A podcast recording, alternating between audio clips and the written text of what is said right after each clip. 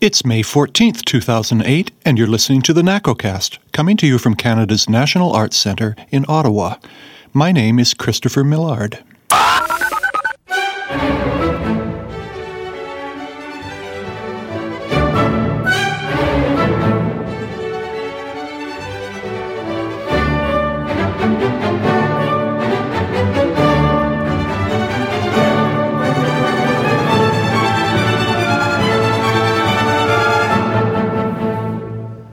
When I was in grade three, our classroom teacher held up pictures of musical instruments. All of my classmates were quick to identify violins, trombones, and even saxophones. But when a rather curious photo of a strange stick like instrument was shown, only I had the courage to respond. Yes, Christopher? Why, that's a baboon, I said. This actually happened. In fact, the psychological scar was so pronounced, so profound, I guess my inevitable career path as a bassoonist was born in that very instant. In looking back at the inventory of over 40 podcasts for this series, I realize that I've never addressed the subject of this instrument that's so close to my heart. And if I have failed to talk much about the bassoon, I guess it reveals a reticence born out of a lifelong frustration with trying to explain to other people what I do. You play the what?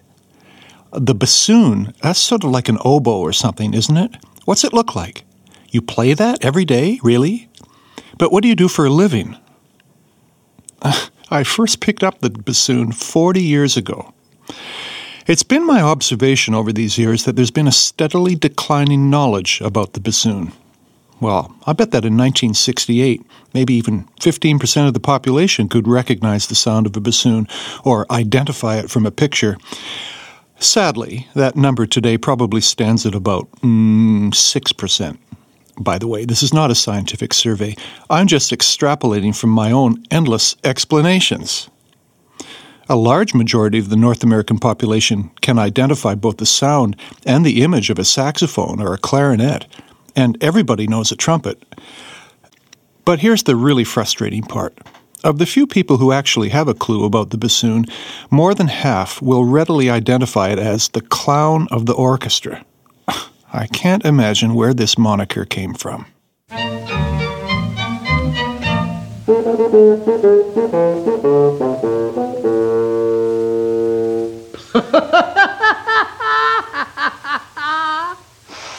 I bought this lovely old bassoon at an auction sale one day and took it home with great delight, determined I would play. I shall make it speak in accents sweet, in mellow, dulcet tones. A famous player soon I'll be, I can feel it in my bones.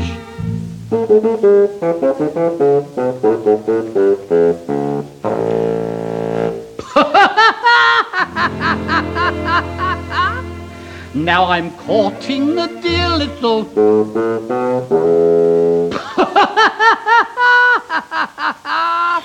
okay, okay, okay, that's enough. Very funny. Even my producer wants to stick it to me. So, what's so funny about the bassoon anyway? All right, I'll tackle the question straight on. When played badly, the bassoon sounds something like a wildebeest in heat. It's hard to make a sweet sound. It's tricky to play in tune. Oh, and you've got big cheeks and your mother dresses you funny. Why, even composers like to get into the game.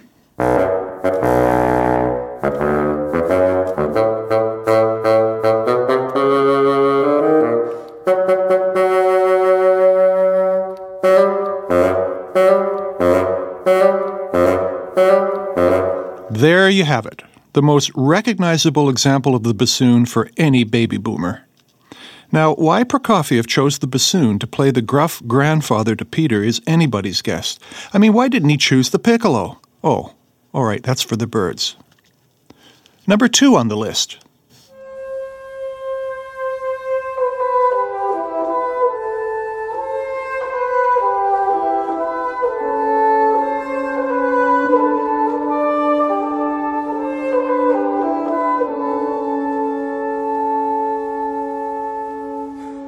Brontosaurus, right?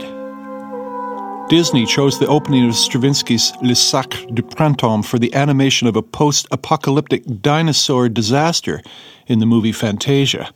Hmm, let's see, what else have we got? Let's see. Oh, how about drunks?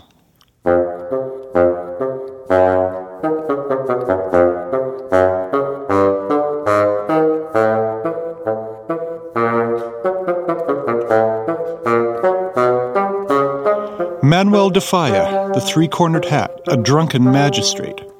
How come we never get to play the ingenue? The list goes on. How about dying swans?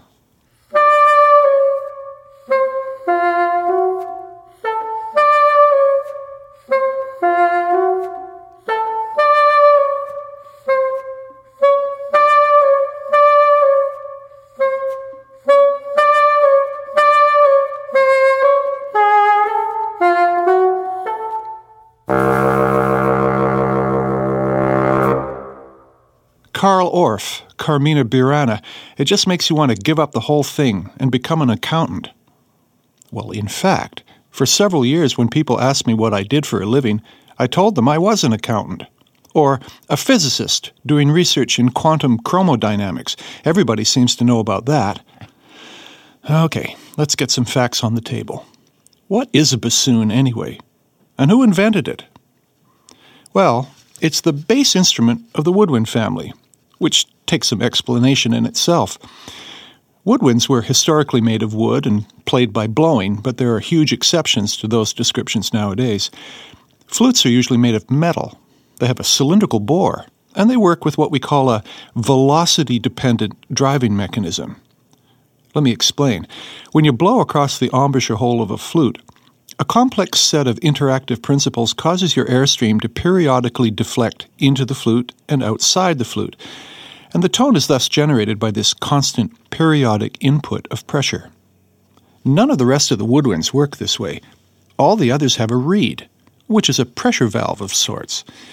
The sound on these instruments is generated by the periodic opening and closing of a little piece of wood against a mouthpiece, as is the case in the clarinet or saxophone, or of two bound pieces of wood, as in the case of the double reeds, the oboe and the bassoon. These little reed valves emit periodic pressure waves into the bores of the instrument and allow a steady musical tone to be possible. Clarinets share a design principle with flutes. They're essentially cylindrical inside, although I should add that over the years, that cylinder in the clarinet has been modified a bit to fix some problems with intonation. The clarinet family, which includes instruments of varying sizes and pitch, use a hard rubber mouthpiece to which is strapped a single reed made of a bamboo type cane called Arundo Donax. Saxophones work the same way, but they have conical bores, meaning that their insides start small and get bigger. Now, the difference between cylindrical bores and conical bores is incredibly important for the way these instruments work, but we're not going to get into that oboes are sort of the baby bears of the double reed family. They have conical bores, in case you care, and they're made of the same kind of wood as clarinets, usually African blackwoods. Usually, unless they're made of plastic, which they generally don't like to admit to because it keeps them out of the really good clubs. English horns are those funny big sisters to oboes with the globe like bells that add such an odd sound to the instruments. Oh, and by the way, English horns are neither horns or English, but that's for another day, too. Well, having described the more well known members of this genealogical tree, we get to the papa bear of the woodwind family. Ah, the clown of the orchestra, the big brown thing in the back row. I've explained this so many times, my eyes just glaze over. Okay, bassoon lovers, here are some factoids. The name, bassoon, bas-son, well, that would be French for low sound. The Germans have a better name fagot, bundle of sticks. I'm not making this up. The Italians, il fagotto. Those are Italian sticks. The Russians, fagot, which in Cyrillic looks like parrot. in Canada, uh, we call it the big brown thing in the back row. Sorry, I'm kidding about that. So, what is this bundle of sticks thing? Well, If you look at a picture of a bassoon, you see right away that it looks like two wooden tubes joined together, except the bottom piece looks like a single block of wood, which it is, which ends up confusing the average well educated person because they figure if you blow air into one end, why the heck would you have two tubes attached to a single block of wood at the bottom? Well, the answer is pretty simple. That bottom piece, which we call the boot joint because it's good for kicking around, actually has two holes carved in it and a little U shaped tube at the bottom to connect those two tubes. And it allows for the three feet of bore in the smaller of the two tubes to join together with the five feet of bore of the longer and larger tubes to form one coherent conical bore that allows the bas son, the low sounds, to work. Keep in mind this basic principle about sound. The longer the tube, the lower the pitch. And the bassoon bore is actually about eight feet long. If you made those eight feet straight, you wouldn't be able to play it. Well, unless your arms were six feet long and you had fingers made of spaghetti. What the original developers of the old bassoons did, oh, and I should mention, they started as sackbuts and then became dulcians before becoming recognizable bassoons. Well, what these clever Baroque inventors did was to figure out the principle of the boot joint and its U tube, which allowed that whole eight feet of bore to be folded almost in half, and made it possible for normal human beings to get hands in the right places for tone holes and eventually metal keys.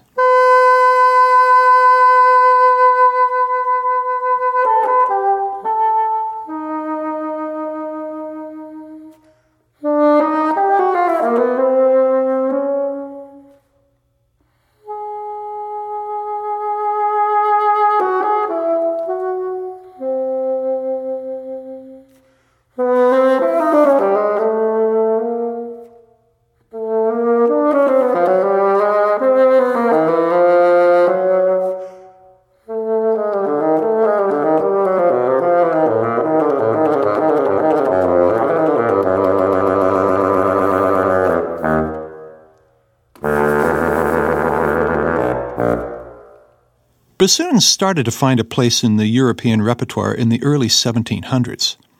For the most part, they were used somewhat interchangeably with violi di gambe or celli as basso continuo instruments, sort of the walking bass of the Baroque, if you like. Well, these early bassoons were fairly simple in construction, with maybe three or five keys to help the fingers navigate the large spaces required for tone holes. Vivaldi was the first major composer to see the inherent possibilities for the instrument.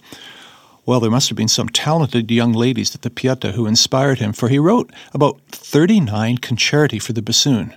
Well, somebody must have had time to practice.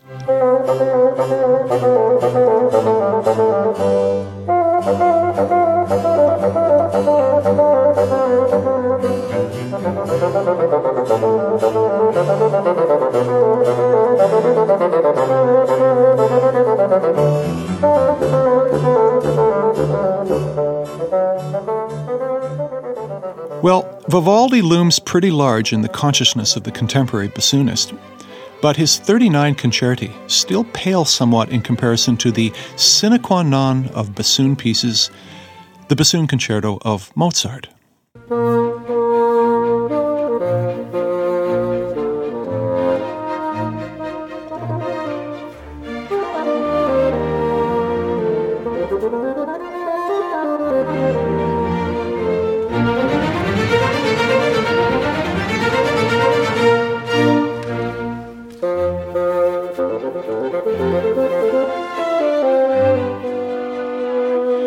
Which brings us to a reasonably sad part about being a bassoonist, and perhaps some of the reason that we toil away with so little recognition.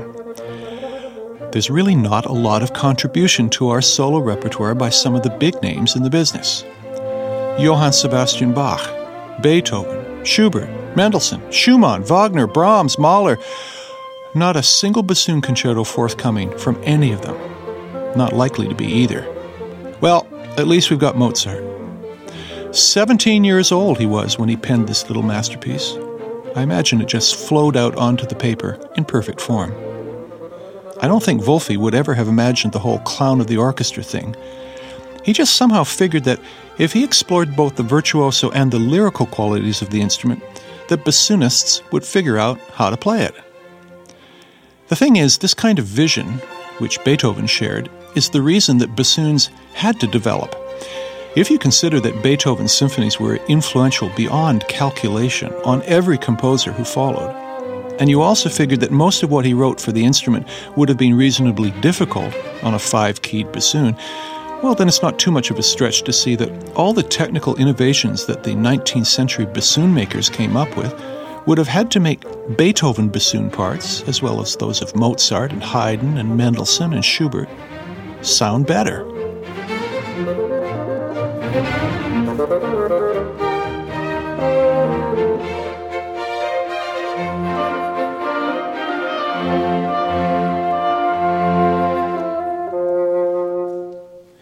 Well, the result of all this was that bassoons started to gain a heck of a lot of metal, keys, and more keys.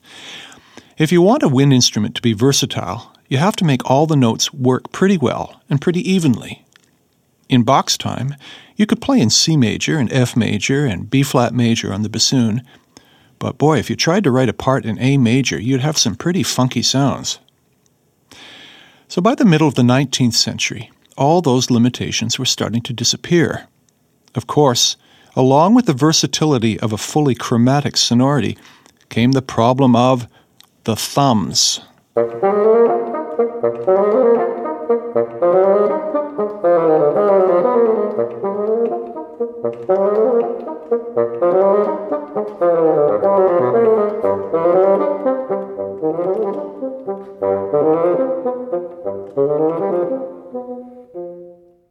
All thumbs. That's what we bassoonists are. All thumbs. Really, I'm not kidding. My left thumb has 10 keys to operate, and my right thumb has 6. Can you imagine how fast I am at typing on my Blackberry? Oh, and another thing I should mention. Modern bassoons have so many keys and are so thick that they're actually quite heavy to hold. Mine weighs, boy, I don't know, 12, 15 pounds, which begins to feel very uncomfortable very quickly unless you have some way to manage that weight. Well, we do this by attaching the bottom of the bassoon to a strap that we sit on. We call this the seat strap. Bassoonists can be very clever. Fortunately, bassoons come in pieces, so we can usually travel on airplanes without being rushed at by a coterie of TSA agents. Bassoons come apart into five pieces. The top piece is made of metal and is shaped like a crook, so we call it a crook. The next piece is the wing joint, sometimes called the tenor joint. I guess if tenors had wings, they'd look like this.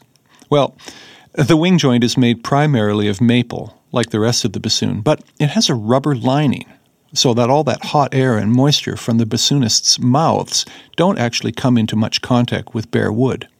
And this is a good thing, unless you're on the lookout for some previously undiscovered antibiotic mold.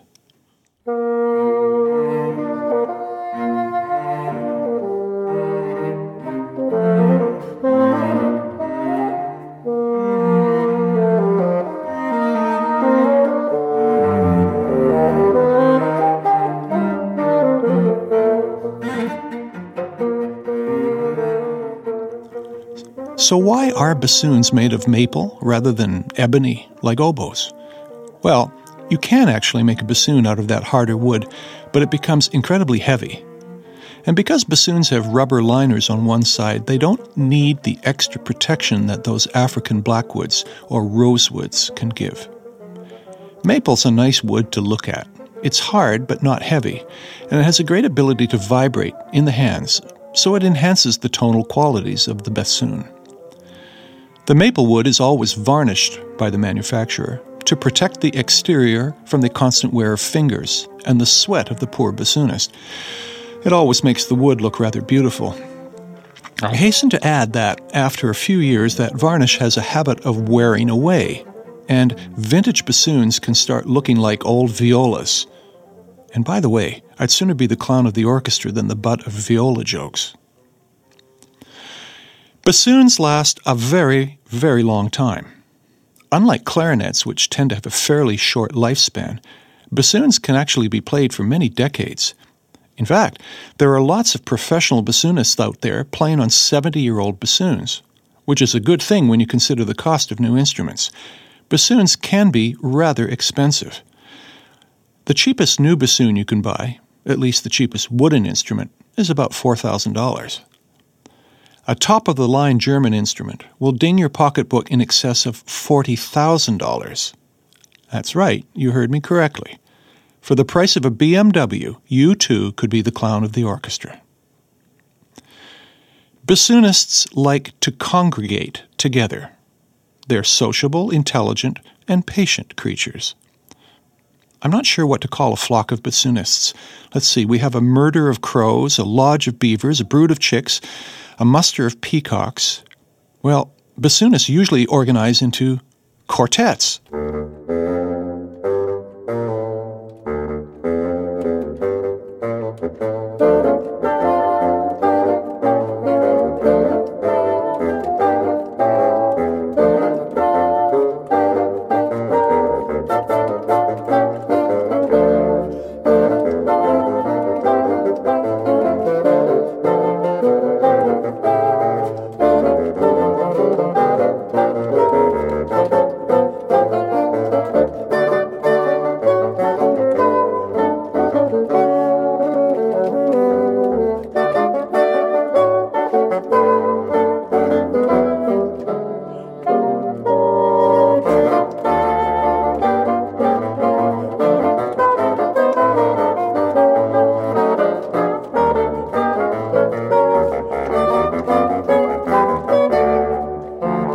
This is largely a defense mechanism.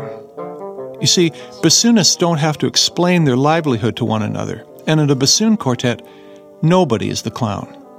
Except maybe the contrabassoonist, but that's another story.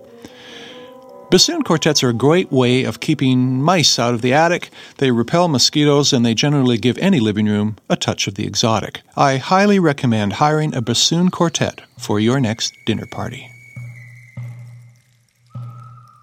Did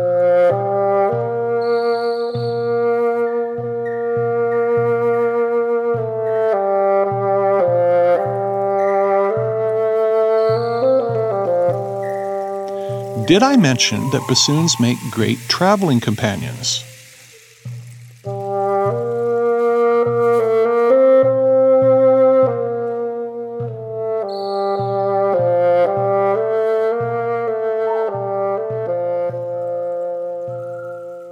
Once, while paddling a little known tributary of the Amazon, I was attacked by a ferocious bale of turtles. And just before my canoe was devoured by these ravenous creatures, I had the sense to pull out my trusty bassoon case and serenade them into a soporific stupor. Their snapping ceased. I once outwitted an entire congress of baboons by explaining to them that but for a single letter, the bassoon and the baboon would be entirely interchangeable. The subtlety of my reasoning triumphed, and I lived to practice another day. I can't help this silliness. I'm the clown of the orchestra.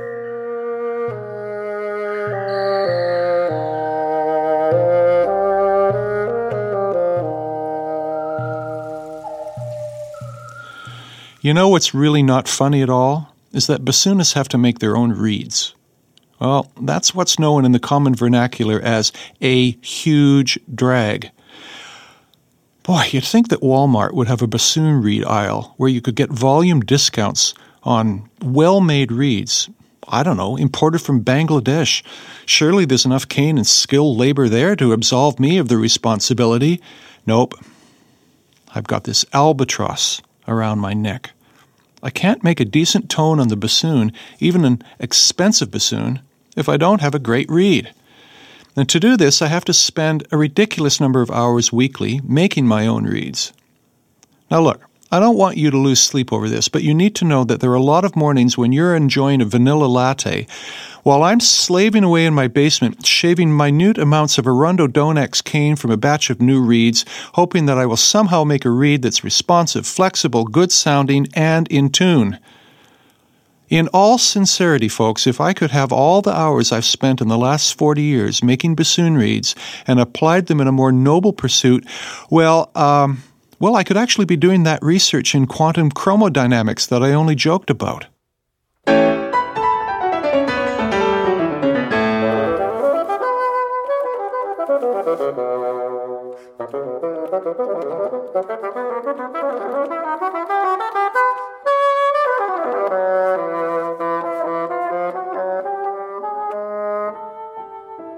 So let's sum up the whole situation. If you haven't figured this out, bassoonists harbor just a tiny bit of frustration that their great avocation in life is considered A. frivolous, B. just plain odd, C. comical, D. unlikely to generate any meaningful income, or perhaps E. all of the above. I guess when people consider us the clown of the orchestra, at least they're paying some attention. But I'd like you to consider the following argument. In the orchestra, the bassoon is only one voice in an ocean of instrumental color. That voice can be odd and unique, but it's most often heard as a kind of a sonorous glue that binds together the disparate sounds of the other woodwinds. When the bassoon solos come, they reveal an instrument capable of an astounding range of character and color.